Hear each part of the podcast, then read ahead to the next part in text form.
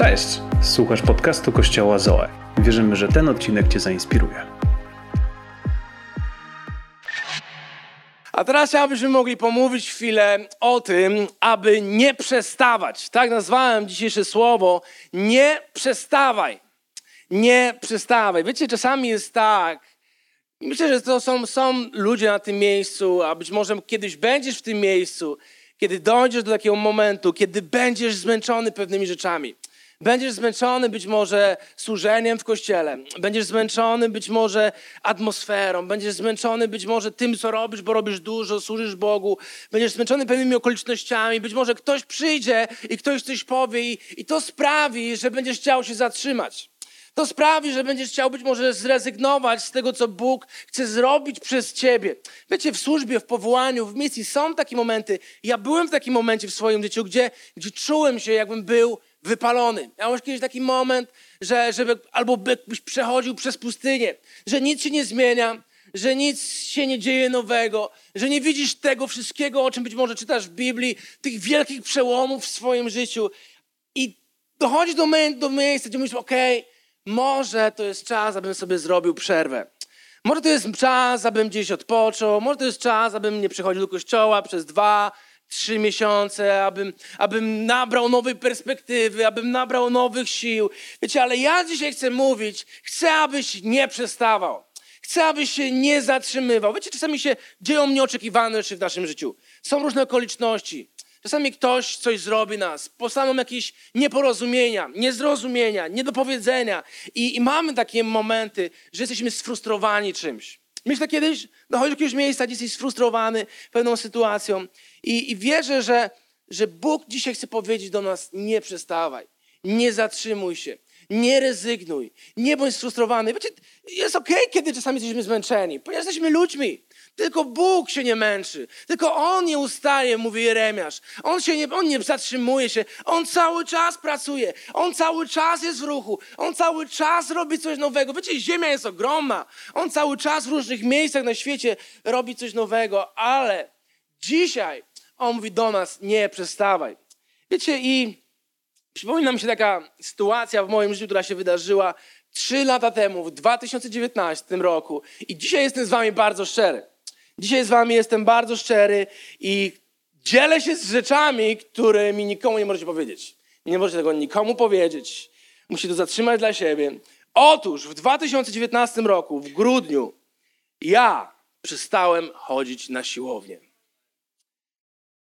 I to był bardzo taki bolesny moment dla mnie. Wiecie, czasami jest tak, że jesteś zmęczony, Czasami jest tak, że potrzebujesz przerwy i wiecie, to był czas przed świętami, wiecie, tydzień przed świętami były moje urodziny, bo mam urodziny 17 grudnia, potem było Boże Narodzenie, potem był Sylwester. Wiecie, dużo się je, dużo się odpoczywa z rodziną i wtedy mówię, okej, okay, do końca roku zrobię sobie przerwę nie będę chodził na siłownię. Wcześniej chodziłem trzy razy w tygodniu, miałem trening i ćwiczyłem. I dla mnie to był świetny czas. To był świetny czas, ponieważ byłem sam ze sobą.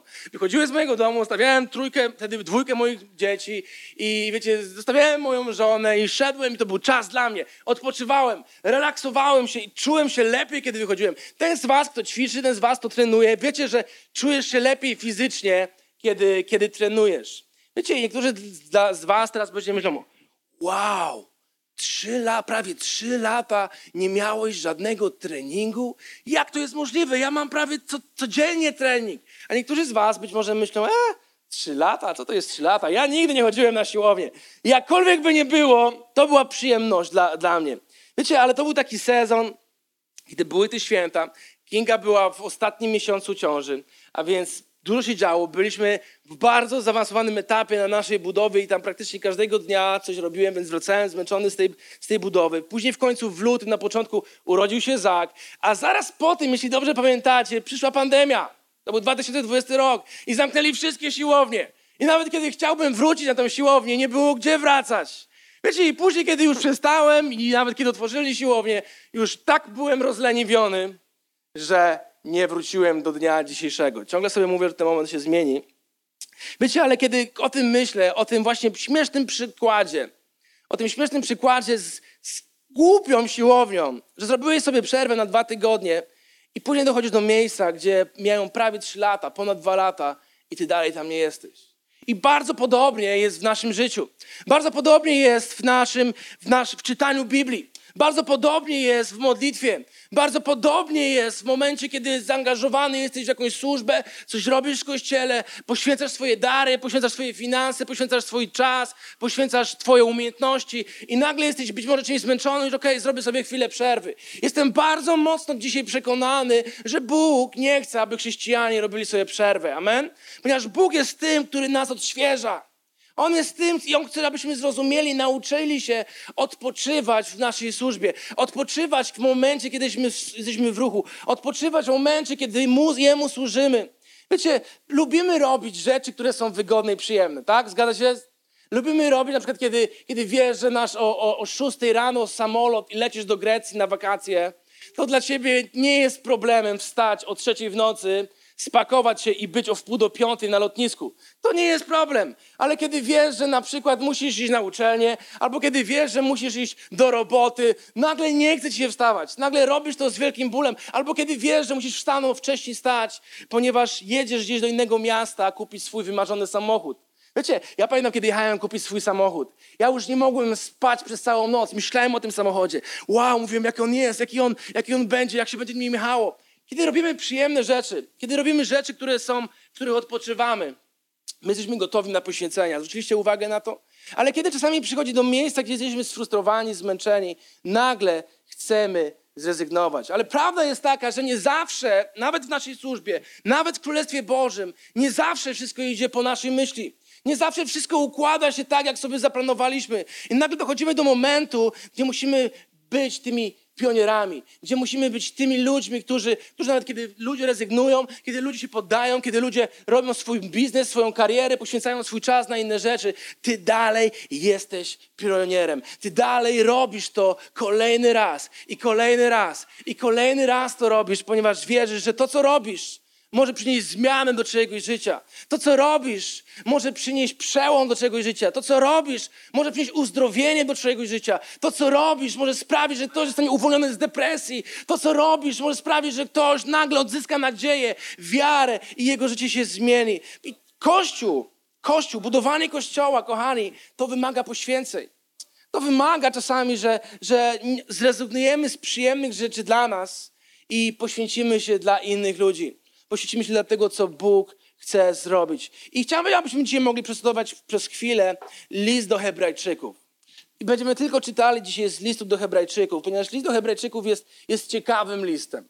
Jest listem, który, który naprawdę wiele może, może nam powiedzieć, ale zanim będziemy to czytali, chciałem Wam powiedzieć kontekst tego, abyśmy mieli obraz tego, co, co się dzieje w liście do Hebrajczyków. Nie znamy autora. Prawdopodobnie wielu biblistów mówi, że to apostoł Łukasz, napisał list do Hebrajczyków. Ale jest tylko zdobany list do Hebrajczyków i anonim. Tak naprawdę nie wiemy, nie jesteśmy pewni, kto go napisał. Natomiast to nie jest tak ważne, kto napisał. Ważne jest, do kogo napisał i co tam napisał. Ważne jest, co jest w zawartości tego listu, jaka jest treść tego listu. A mianowicie, Hebrajczycy, czyli Żydzi, do których jest pisany ten list, to są ludzie, którzy uwierzyli w Jezusa, którzy byli oddani, którzy głosili Ewangelię, ale nagle przychodzą wyzwania. Nagle przychodzą trudności, przychodzą kłopoty, przychodzi prześladowanie. Wielu z nich jest zabijanych, wielu z nich jest wieszanych na, na, na, na palach, na krzyżu, przybijani do krzyża, są paleni na stosach, są rozrywani na arenie gladiatorów i wielu ludzi, Żydów w tym momencie zaczyna porzucać swoją wiarę. Mają kryzys, tak zwany kryzys wiary. To jest was kiedyś miał kryzys wiary, kiedy są trudności, są problemy, są okoliczności. Nagle masz kryzys wiary. Mówisz, ojejku, to coś mi się nie układa. I jesteś właśnie w tym miejscu, gdzie chcesz zrezygnować. Jesteś w tym miejscu, gdzie jesteś sfrustrowany i mówisz, nie, ja dalej tego nie robię. To wszystko, co robimy, to wszystko, co robiłem przez moje lata, nie ma zupełnie sensu. I dokładnie apostoł, prawdopodobnie Łukasz, pisze do takich ludzi cały ten list. I czytam dziesiąty werset Dziesiąty rozdział, 35 werset. I, i tam, tam jest napisane tak. Nie traćcie więc swojej odważnej ufności, która niesie z sobą wielką nagrodę. Co niesie? Nagrodę. Kto z was lubi nagrody? Kto z was lubi prezenty? Ok, cztery osoby lubią nagrody. Potrzeba wam czego? wytrwałości, abyście po wypełnieniu woli Boga dostąpili spełnienia obietnicy. Bo jeszcze tylko chwila. Wiecie, to tylko chwila. Ta chwila trwa już 2000 lat i nie wiemy, ile jeszcze będzie trwała, bo jeszcze tylko chwila, a przyjdzie ten, który nadchodzi i nie będzie zwlekał. Wiecie, że dla Boga Biblia mówi, jeden dzień jest jak tysiąc lat. Tysiąc lat jest jak jeden dzień, ponieważ Bóg nie liczy czasu. On żyje, jest ponad czasem. On się nie starzeje, on jest cały czas młody, on jest wieczny, on był, on jest i on będzie. Dlatego tutaj nie mamy napisane ile dni, ale jest napisane, że to jest chwila, ponieważ dla Boga to jest chwila. A mój sprawiedliwy z wiary żyć będzie, 38 werset mówi, lecz jeśli się cofnie, przestanie być miły mojej duszy. My jednak, Zoe, tu jest napisane, my jednak Zoe, nie jesteśmy z tych, którzy się cofają na własną zgubę, ale z tych, którzy wierzą dla zachowania duszy. Amen? Halleluja. Wiecie, to jest niesamowity fragment. Jest wiele lekcji, tutaj każdy werset, który tutaj jest, można by było napisać oddzielną książkę na temat tego wersetu. I niesamowicie głęboki jest ten, ten fragment. Wiecie, ale to, co, na czym chcemy się skupić, jest napisane, że tu jest napisane, lecz jeśli się cofnie, a więc jeśli zrezygnuje, a więc jeśli będzie sfrustrowany i nagle powie, ok, koniec, przerwa, stop, nie robię tego więcej, przestanie być miły mojej duszy. Nikt z nas nie chce być, przestać być miły duszy Boga. Znaczy dusza, dusza to znaczy emocje. A więc ten fragment mówi, że Bóg ma emocje. A więc Bóg ma pewne odczucia, kiedy chodzi o nas, kiedy myśli o nas, kiedy obserwuje nasze życie. Bóg ma odczucia, On sobie coś myśli. On ma jakieś emocje. A więc kiedy my rezygnujemy, kiedy my jesteśmy sfrustrowani, mówimy nie, nie robię tego dalej, tracimy swoją wiarę, bo to zawsze jest połączone z kryzysem wiary, wtedy Bóg mówi, o, to nie jest dla mnie miłe. To nie jest miłe mojej duszy. A więc możemy dojść do miejsca. Ten fragment pokazuje, że możesz dojść, że chrześcijanie mogą dojść do miejsca, gdzie się cofają. Mogą dojść do miejsca, w którym się zatrzymują. Mogą dojść do miejsca, w którym porzucają swoją misję, swój cel, porzucają swoją wiarę, porzucają swoje zaangażowanie i nagle się wycofują. I możemy to zobaczyć nie tylko w Polsce. Możemy zobaczyć na, na całym świecie. Rozmawiałem z, z pastorami z całego świata po, po, po, po COVID-zie, po pandemii. Wiecie, i, i na przykład w Stanach Zjednoczonych wiele kościołów, które się zamknęło na czas COVID-u, już się nie otwarły. Ponieważ nagle chrześcijanie stwierdzili, że oni tak naprawdę żyli dwa lata przez kościoła, nie chodzili do kościoła i oni dalej nie potrzebują kościoła. Da, dało się żyć, dało się przetrwać wirusa, dało się. Więc wiecie, to jest ten moment, kiedy czytamy, że jeśli się cofnie, przestanie być miły mojej duszy. Ja chcę, kiedy Bóg patrzy na moją rodzinę, na moje dzieci, na mój dom, na nas, chcę, aby On był zadowolony. Chcę, aby był szczęśliwy. Chcę, aby patrzył na nas i mówił, wow, to jest rodzina, która jest oddana, to jest rodzina, którą kocham. Pamiętam kiedyś, kupiłem sobie rolki.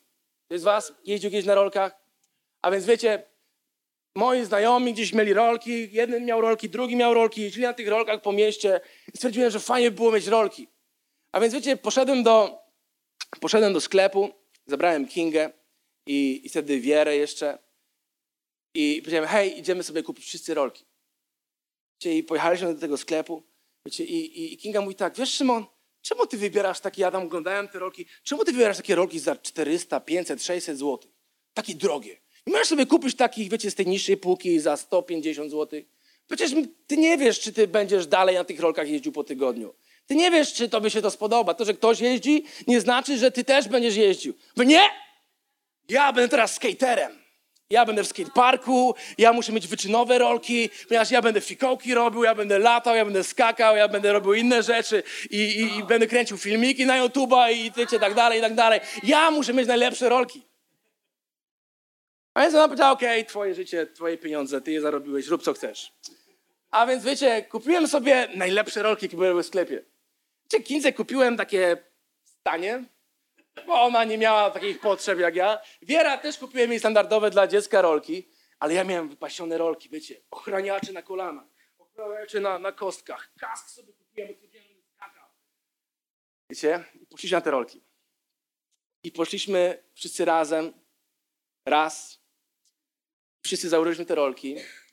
Później poszliśmy drugi raz i Kinga już nie założyła swoich rolek, tylko Wiera miała i ja miałem. I później poszliśmy trzeci raz, gdzie tylko ja miałem swoje rolki. I później poszliśmy, poszedłem czwarty raz już bez nich, ponieważ oni nie miały ochoty jeździć na tych rolkach. I może maksymalnie, maksymalnie 10 razy w moim życiu wtedy jeździłem na rolkach. To było jakiś czas temu. Wiecie, i, i sobie myślałem, dlaczego tak jest? Dlaczego tak jest? Ponieważ miałem oczekiwania. Miałem jakieś niesamowite oczekiwania. Myślałem, że ja włożę, wskoczę w te rolki i nagle ja już będę wiecie, jeździł tyłem i, i wiecie, skakał i, i z zamkniętymi oczami i wszyscy będą mówili, wow, Szymon, ale ty jedziesz. Ale po dziesięciu razach to się nie wydarzyło. I ja dalej się uczyłem i dalej mi nie szło.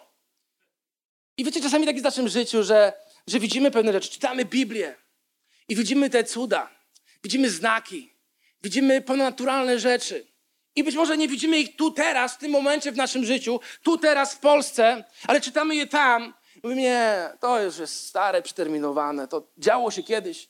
Wiecie, mamy jakieś oczekiwania i nie widzimy realizacji tych oczekiwań. Nie widzimy tego, co zaplanowaliśmy. Wiecie, i to wiecie, jak to się nazywa? To się nazywa bazowanie na emocjach. Kiedy, kiedy te oczekiwania powodują jakieś emocje, tak jak we mnie z tymi rolkami, miałem emocje, muszę być najlepsze, najdroższe. To są emocje. I nagle się okazuje, że jest zawód, ponieważ nie sprostałem moim oczekiwaniom, więc rezygnuję. Zostawiam to, ponieważ nie ma tak, jak myślałem, że będzie. Dlatego bardzo ważne jest, abyśmy nigdy nie podejmowali decyzji w oparciu o chwilowe emocje. Nigdy nie podejmuj decyzji, że z czegoś rezygnujesz. Nigdy nie podejmuj decyzji, że coś robisz, coś wchodzisz, jeśli to jest moment chwilowych emocji.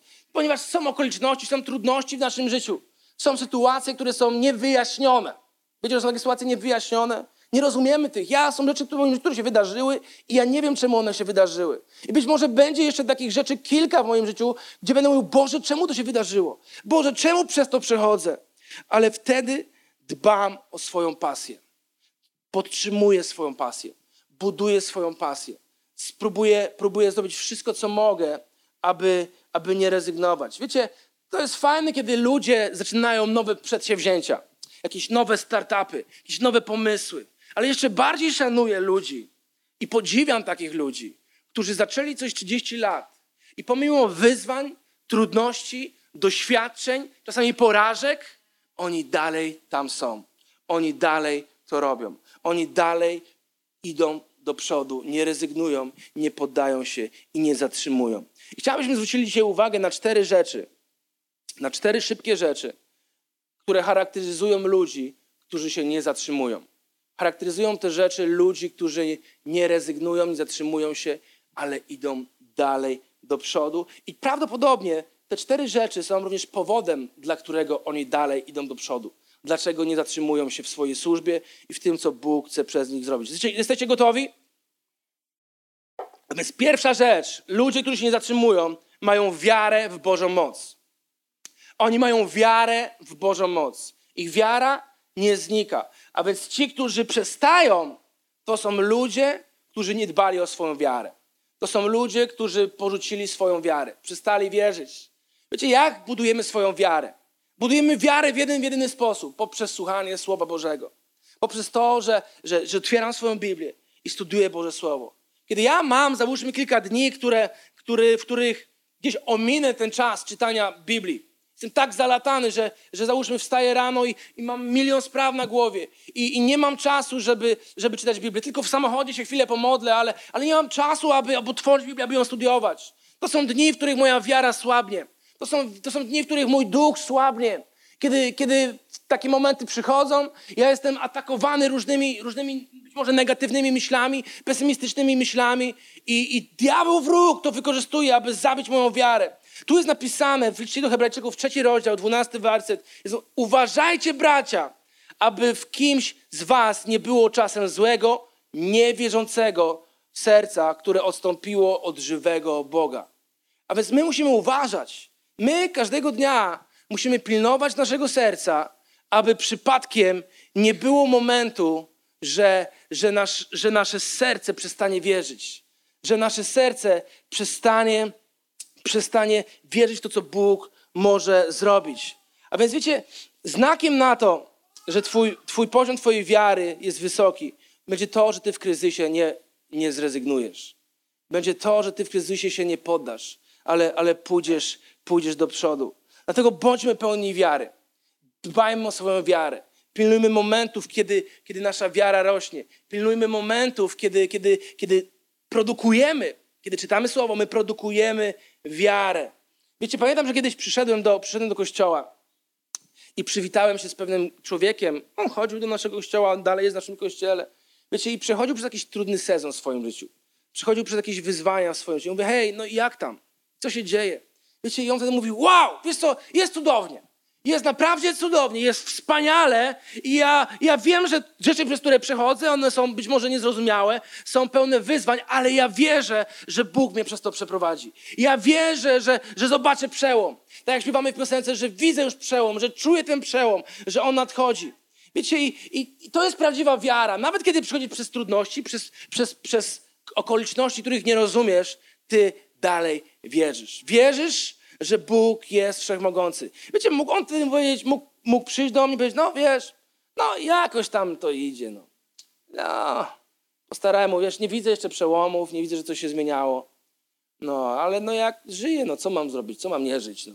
Wiecie, ale on powiedział, jest super, jest cudownie. Pomimo, że nie widział, on, jego wiara zaprzeczała okolicznościom. I to jest nasza wiara. Kiedy ty zaprzeczasz okolicznościom, kiedy ty zaprzeczasz tym, że no jakoś to będzie, wiesz. Nie, wiara to nie jest jakoś to będzie. Czasami mówimy, o jakoś to będzie. Jakoś tam to będzie, jakoś się uda. Jakoś przez to przejdziemy, tak? Nie jakoś. Jeśli ty wierzysz w jakoś, to będziesz miał w swoim życiu co? Jakoś.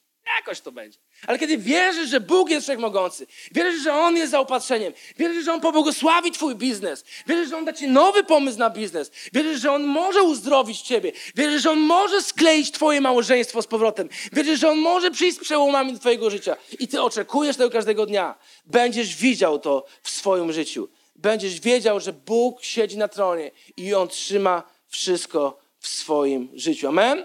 Wiecie, pamiętam, kiedy przechodziliśmy przez taki moment w naszym życiu. Nazwaliśmy naszą córkę Wiera, co oznacza wiara. Oznacza wiara. I my przechodziliśmy przez moment, kiedy, kiedy nasza wiara wtedy naprawdę była taka naruszona. Mieliśmy kryzys wiary, byliśmy wtedy w Ukrainie i, i Kinga, Kinga trafiła do szpitala. To było, były ostatnie miesiące jej ciąży i lekarz powiedział, że, że jest 50% szans, że to dziecko się urodzi, że ta ciąża zostanie donoszona do końca. A więc była jedyna rzecz, której wtedy w tamtym momencie potrzebowaliśmy potrzebowaliśmy wiary. Podjęliśmy decyzję, że nazwiemy wierę wierą, ponieważ to będzie symbol naszego życia. Że nawet kiedy będziemy szli przez trudności, nawet kiedy będziemy szli przez sytuacje, których nie rozumiemy i będziemy chcieli zrezygnować, my nie zrezygnujemy, ponieważ my wierzymy w Boga Wszechmogącego. Amen? A więc wiara, wiara nie jest pesymistyczna. Jeśli wierzysz, ty nie będziesz pesymistyczny. Ty nie będziesz negatywny. Ty nie będziesz smutny. Jeśli wierzysz, będziesz pozytywny. Jeśli wierzysz, będziesz okazywał radość. I ludzie będą się dziwić. Hej, ty przechodzisz przez kryzys? Tak, ja przechodzę przez kryzys, ale mój Bóg siedzi na tronie i On rządzi i On mnie przez to przeprowadzi. To jest wiara. Wiara jest ekscytująca, wiara jest widoczna. Inni ludzie będą widzieli wiarę, jeśli ją masz w swoim życiu. Ale ludzie, którzy chcą zrezygnować, którzy nie mają wiary, i będą mieli taką kwaśną minę całe życie, co nie? Takie, taka mina takiego, wiecie, jakby wylizali całą cytrynę, co nie? To będzie taka mina, wiecie, gdzie oni patrzysz na nich i już nie chcesz ci na nich patrzeć. Już chcesz, żeby oni sobie poszli gdzieś.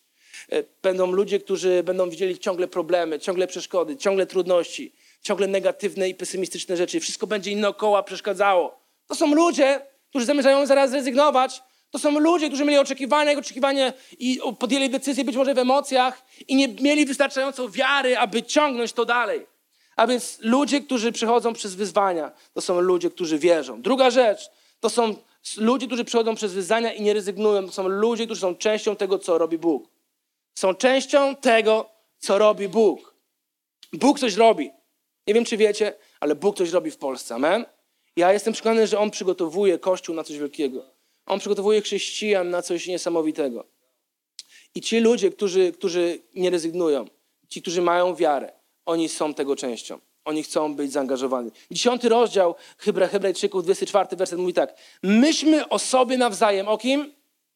O sobie nawzajem. A nie wiem, myśmy o sobie samym, jak to czasami mamy w zwyczaju, o moich sprawach, ale to myśmy o sobie nawzajem. Jak pobudzać się do miłości i do dobrych uczynków. Nie opuszczajmy przy tym wspólnych spotkań, co jest u niektórych w zwyczaju, bardzo konkretnie mówi, lecz dodawajmy sobie otuchy. I to tym bardziej im wyraźnie widać, że zbliża się ten dzień. Jaki dzień? Dzień, kiedy Pan przyjdzie. Jeśli wtedy oni mówili, że dzień się zbliża, to co my mamy powiedzieć? O ileż bardziej my nie powinniśmy opuszczać naszych spotkań. O ileż bardziej my powinniśmy wiedzieć, że zbliża się ten dzień, kiedy przyjdzie Bóg. My nie wiemy, kiedy to się wydarzy, kiedy Jezus wróci na ziemię. A więc on, apostoł, prawdopodobnie Łukasz, mówi do ludzi, którzy prawdopodobnie chcą z czegoś zrezygnować. Być może do ludzi, którzy przestali przychodzić na spotkania modlitewne, przestali przychodzić do, do kościoła w niedzielę, którzy oddali się tylko i wyłącznie swoim sprawom, karierze, oddali się jakimś rzeczom, które, które im się w życiu pojawiły. A więc widzi ludzi, którzy są opieszali, którzy są być może leniwi, którzy są być może niezaangażowani, nie są aktywni, nie biorą udziału, aktywnego udziału w życiu Kościoła, wspólnoty i mówi, hej, myślmy o sobie nawzajem, jak pobudzać się. Hej, pobudźmy siebie, pobudźmy swojego sąsiada z lewej, z prawej, pomóż go. Niech on, niech on będzie zaangażowany, niech on będzie pobudzony do miłości, niech on będzie pobudzony do dobrych uczynków, do zaangażowania. Wiecie, czasami widzimy takich ludzi, ktoś przychodzi do mnie i mówi, wiesz, pastorze, ja muszę sobie wziąć wolne, tak, od, być może, nie wiem, od, od grania na basie. Potrzebuję, potrzebuję takiego czasu, żeby trochę, trochę się wyciszyć i, pobyć z rodziną. Wiecie, ja wiem, że są momenty, kiedy się dużo dzieje w naszym życiu. Jesteśmy zmęczeni. Ale w tych momentach my powinniśmy być blisko Boga, być jeszcze bliżej Niego, ponieważ Biblia mówi, że nasza młodość i nasza siła odnawia się jak u orła. A więc Bóg może dać Ci siłę, abyś odświeżył swoje życie abyś odświeżył swoje ciało, abyś odświeżył swojego ducha. To nie jest konieczne, abyśmy sobie brali wolne od czegoś. To nie jest konieczne, abyśmy nie przychodzili w niedzielę do kościoła. To nie jest konieczne, abyśmy nie chodzili na grupy. To nie jest konieczne, abyśmy, wiecie, prosili naszego być może lidera, aby nie wpisywał nas jakiś grafik. Ja jestem przekonany, że Bóg chce, abyśmy, abyśmy się nie zatrzymywali. Abyśmy byli cały czas częścią tego, co On robi. I wiecie, i to jest jedyny sposób tak naprawdę budowanie Kościoła, budowanie Królestwa Bożego. To jest dla nas jedyny sposób, abyśmy mogli być zaangażowani w Boże sprawy. Nie ma, innych, nie ma innego sposobu. Wiesz, kiedy jest, budujemy swój dom, na przykład ja mam teraz budowę cały czas, jestem zaangażowany w swoje sprawy. Kiedy, kiedy prowadzę swój biznes, jestem zaangażowany w swoje sprawy. Kiedy jadę na wakacje, jestem zaangażowany w swoje sprawy. Kiedy mam swoje hobby, pasje i rozwijam je, jestem zaangażowany w swoje sprawy. Ale Kościół jest jedynym miejscem, w którym może być zaangażowany to, co jest Bożą sprawą. To, dla którego powodu On posłał Jezusa i, i pozwolił, aby Jego Syn, jedno, jedyny, jedyny Syn, był przybity do, do krzyża. Dlatego jesteśmy ludźmi, którzy się nie, za, nie zatrzymują. Jeśli wiecie, my rozumiemy, że, że tak naprawdę, kiedy, kiedy parzymy tą kawę w kawiarni, tam z tyłu jest team kawiarni, to nie chodzi tylko, że my tą parzymy tą kawę, robimy tą kawę dla, dla kogoś. My w ten sposób uwielbiamy Boga. Musisz patrzeć na to, że to jest moim uwielbieniem. Kiedy, kiedy jesteśmy tam przed, przed, przed, przed budynkiem i, i witamy ludzi i, i trzymamy te takie tabliczki, cześć, widać, miło Cię widzieć, fajnie, że jesteś i komuś uściskamy doń, to nie jest tylko uścisk. Musimy pamiętać, że to nie jest tylko uścisk. To nie jest tylko to, żeby było miło. My w ten sposób uwielbiamy Boga. Oddajemy chwałę naszemu Bogu. Kiedy, kiedy gramy tu na jakimś instrumencie, dzisiaj nie było wszystkich muzyków, ponieważ wszyscy gdzieś wyparowali na wakacje. A więc kiedy, kiedy gramy tutaj na jakimś instrumencie, to nie jest tylko granie, aby ktoś mógł zaśpiewać piosenkę w niedzielę. Ja w ten sposób angażuję się w sprawy Królestwa Bożego angażuje się w sprawy, które, dla których bije Boże serce. Dlatego tak często się modlimy, Boże, sprawa, by moje serce biło dla spraw, dla których Twoje serce bije. Amen? Trzecia myśl. Ludzie, którzy, którzy nie rezygnują, nawet gdy są sfrustrowani, nie wywołują zamieszania. Ludzie, którzy są sfrustrowani, nie wywołują zamieszania. Prawda jest taka, że to jest trochę naciągamy. Wiecie, czasami tak naciągamy sobie Biblię tak sobie naciągamy, żeby dopasować do nas. Prawda jest taka, że, że my nawet nie powinniśmy być sfrustrowani. Powinniśmy być pozytywni, tak? Powinniśmy być pełni wiary i, i wierzyć, że Bóg coś robi nowego. Ale okej, okay, jesteśmy ludźmi, jesteśmy niedoskonali. Przechodzimy przez trudne momenty. Wypalamy się, męczymy się. A więc może mogą być momenty, kiedy jesteśmy sfrustrowani czymś.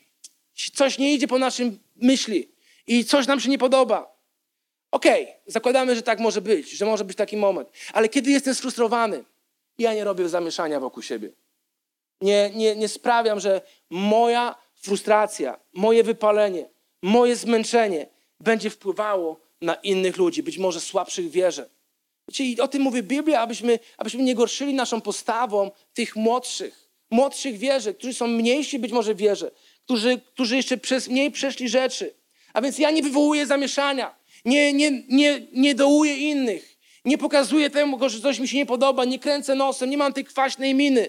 Dwunasty, dwunasty rozdział mówi takie słowa. Uważajcie też, aby ktoś nie pozostał z dala od Bożej łaski, aby jakiś pnący się w górę pęd z korzenia goryczy, właśnie mamy takie czasami takie pędy goryczy, żalu, frustracji, one gdzieś tam rosną w nas, nie wywołał zamieszania i nie doprowadził do zarażenia się wielu.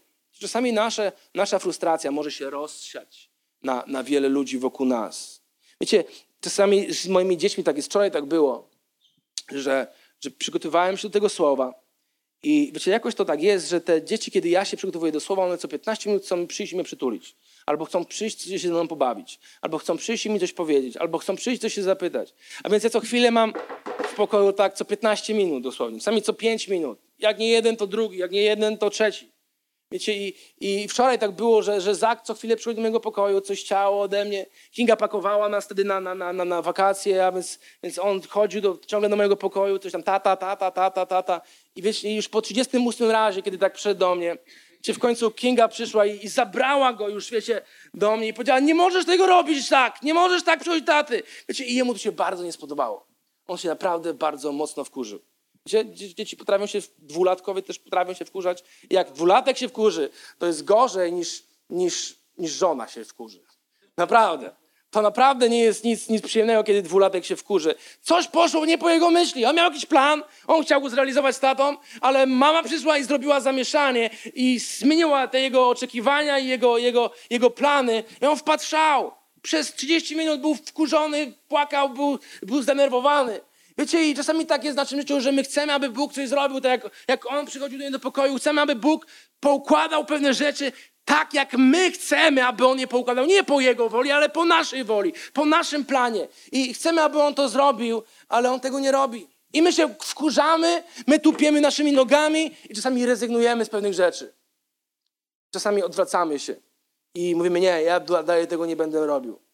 Ale jeśli tak robimy, jesteśmy sfrustrowani, robimy zamieszanie wokół nas, inni ludzie dostrzegają, to jest dowód na to, że nie rozumiemy, czym jest Boża łaska.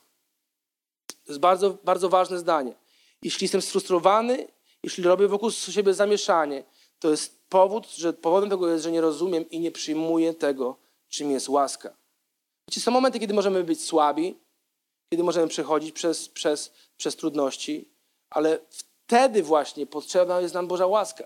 Ponieważ Biblia mówi, że, że Boża łaska została nam dana do tego, aby nas umacniać. Abyśmy, kiedy jesteśmy słabi, abyśmy byli umocnieni. I to jest ponadnaturalna rzecz. To nie jest coś, co, co ja mogę wam wytłumaczyć teraz e, matematyką i dać wam wzór matematyczny, że to tak działa. To jest coś, co musimy przyjąć przez wiarę. Łaskę przyjmujemy przez wiarę. A więc Bóg daje nam łaskę po to, aby nas umacniać. Kiedy jesteś duchową osobą, kiedy rozwijasz siebie duchowo, rozumiesz, że, że Bóg ukazał nam tak wiele łaski po to, aby nas umocnić. I jednym z dowodów, które mogę wam na to powiedzieć, to jest list do Tymoteusza, drugi rozdział, pierwszy werset. Jest napisane, Tymoteuszu, mój synu, niech łaska, którą okazał ci Jezus Chrystus, będzie dla ciebie źródłem siły a więc ty rozumiesz, że, że ta siła, którą masz, do, aby nie zatrzymywać się, nie rezygnować, ona pochodzi z czego? Z Bożej łaski. Że ty rozumiesz, czym jest łaska, co Bóg dla nas zrobił, posyłając Jezusa, posyłając Jezusa na świat. Uważajcie też, aby ktoś nie pozostawiony z dala od czego? Od Bożej łaski, aby jakiś pnący się w górę pęd korzenia goryczy nie wywołał zamieszania. Jest nasza frustracja kiedy pozostajemy z dala od Bożej łaski, nie, nie, nie przyjmujemy Bożej łaski, nie trwamy w relacji, bo żeby przyjąć Bożą łaskę, potrzebujesz trwać w relacji z Bogiem. Potrzebujesz budować tą relację, ponieważ łaskę przyjmujesz przez wiarę, a wiarę masz z przebywania w Bożej obecności. Natomiast kiedy, kiedy jesteś poza łaską, nagle będziesz miał tą kwaśną minę. Nagle wszystko ci się nie będzie podobało w kościele. Nagle twój lider będzie cię wkurzał, pastor będzie wkurzał, uwielbienie ci nie będzie podobało, kawa będzie niedobra. Inne takie rzeczy, inne takie rzeczy. Kiedy nie rozumiesz, czym jest łaska. Kiedy nie żyjesz w Bożej łasce. Kiedy nie spędzasz czasu z Panem Jezusem. Wtedy podamy frustrację, kiedy nie wiemy, jak działa nasza łaska. Wiecie, mamy duże oczekiwania czasem. I kiedy te oczekiwania nie są spełnione, my nie mamy łaski. Moja żona czasami nie ma łaski dla mnie. Ona ma oczekiwania. Ona na przykład chce, żebym śmieci wyrzucał regularnie, żeby nie było tak, że są trzy worki obok siebie niewyrzucone, ale żeby w ogóle żadnego worka nie było najlepiej. To jest dobry poziom.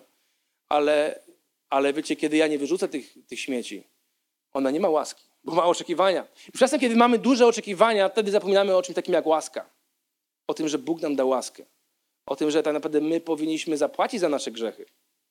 Każdy z nas zgrzeszył. Myślę, że nie ma tutaj takiej osoby, która nie zgrzeszyła. A jeśli jest, to niech, niech się ujawni. I nam powie, jak ona to zrobiła. Każdy z nas na, bałaganiu w swoim życiu. Ale została nam okazana łaska. Bóg miał względem nas duże oczekiwania. Bóg miał oczekiwania względem Adama i Ewy, że nie zjedzą owocu z drzewa. Ale co zrobili? Zawalili. I my też zawaliliśmy wiele razy. Ale Bóg okazał nam łaskę. I to jest cały czas ta łaska. Kiedy rozumiesz, co zostało dla ciebie darowane, że nawaliłeś w swoim życiu i naprawdę narozrabiałeś, ale Bóg okazał ci łaskę. Ty nie jesteś w miejscu później frustracji i zamieszania wokół swojej własnej osoby. Ponieważ ty rozumiesz, jak wiele zostało ci dane i jesteś pełen wdzięczności. I jesteś pozytywnym gościem. Tak, pozytywnym gościem, ponieważ wiesz, że Bóg ci coś darował i ludzie wokół mnie są tylko ludźmi. I oni popełniają błędy. I oni będą popełniali błędy. I być może nie raz mnie zawod będą zawodzić. I czwarta, ostatnia myśl. Ludzie, którzy nie zatrzymują się i nie rezygnują, nie idą na kompromis z grzechem. A więc prawdopodobnie, jeśli ktoś rezygnuje, nie jest to wzór, ale może być to spowodowane, że rezygnujemy w pewnych momentach, kiedy idziemy na kompromis z grzechem. Kiedy wkrada się do naszego życia grzech. Kiedy wkrada się do naszego życia coś, czego nie powinniśmy robić. Wtedy, okej, okay, może nie przyjdę do kościoła, może nie potrzebuję kościoła. Jeden raz opuszczę, drugi raz opuszczę, a może teraz nie będę służył, wezmę sobie przerwę od służenia w kościele. Hmm, to jest dobry pomysł. Dlaczego? Ponieważ być może wpadłem w złe towarzystwo. Wpadłem, zaprzyjaźniłem się z ludźmi, z którymi nie powinienem się przyjaźnić. Księga Rodzaju, pierwsza księga Biblii, czwarty rozdział, siódmy werset. To jest historia Kaina i Abla. Tam jest Kain, który zabił swojego brata. I Bóg mu mówi takie słowa. U progu, u progu twojego serca, u progu twojego życia czyha grzech. On tam czeka. I każdy z nas ma pokusy. Każdy z nas każdego dnia jest kuszony do tego, aby zgrzeszyć. Względem swojego męża, żony, dzieci, pracodawcy, czegokolwiek, żeby zrobić coś, co Bogu się nie będzie podobało. Ale Bóg mówi, chciałbym, chciałby ten grzech tobą zawładnąć, lecz ty masz nad nim panować. Ty masz nad nim panować. Więc to nie jest moja odpowiedzialność, aby panować nad grzechem Kamila, to jest jego odpowiedzialność. Moją odpowiedzialnością jest panować nad moim grzechem. Nie pozwolić mu, żeby wszedł do mojego życia. On może być obok, mimo nie. Wiecie, pokusy nie są niczym złym. W sensie, kiedy masz pokusy, to nie znaczy, że zgrzeszyłeś.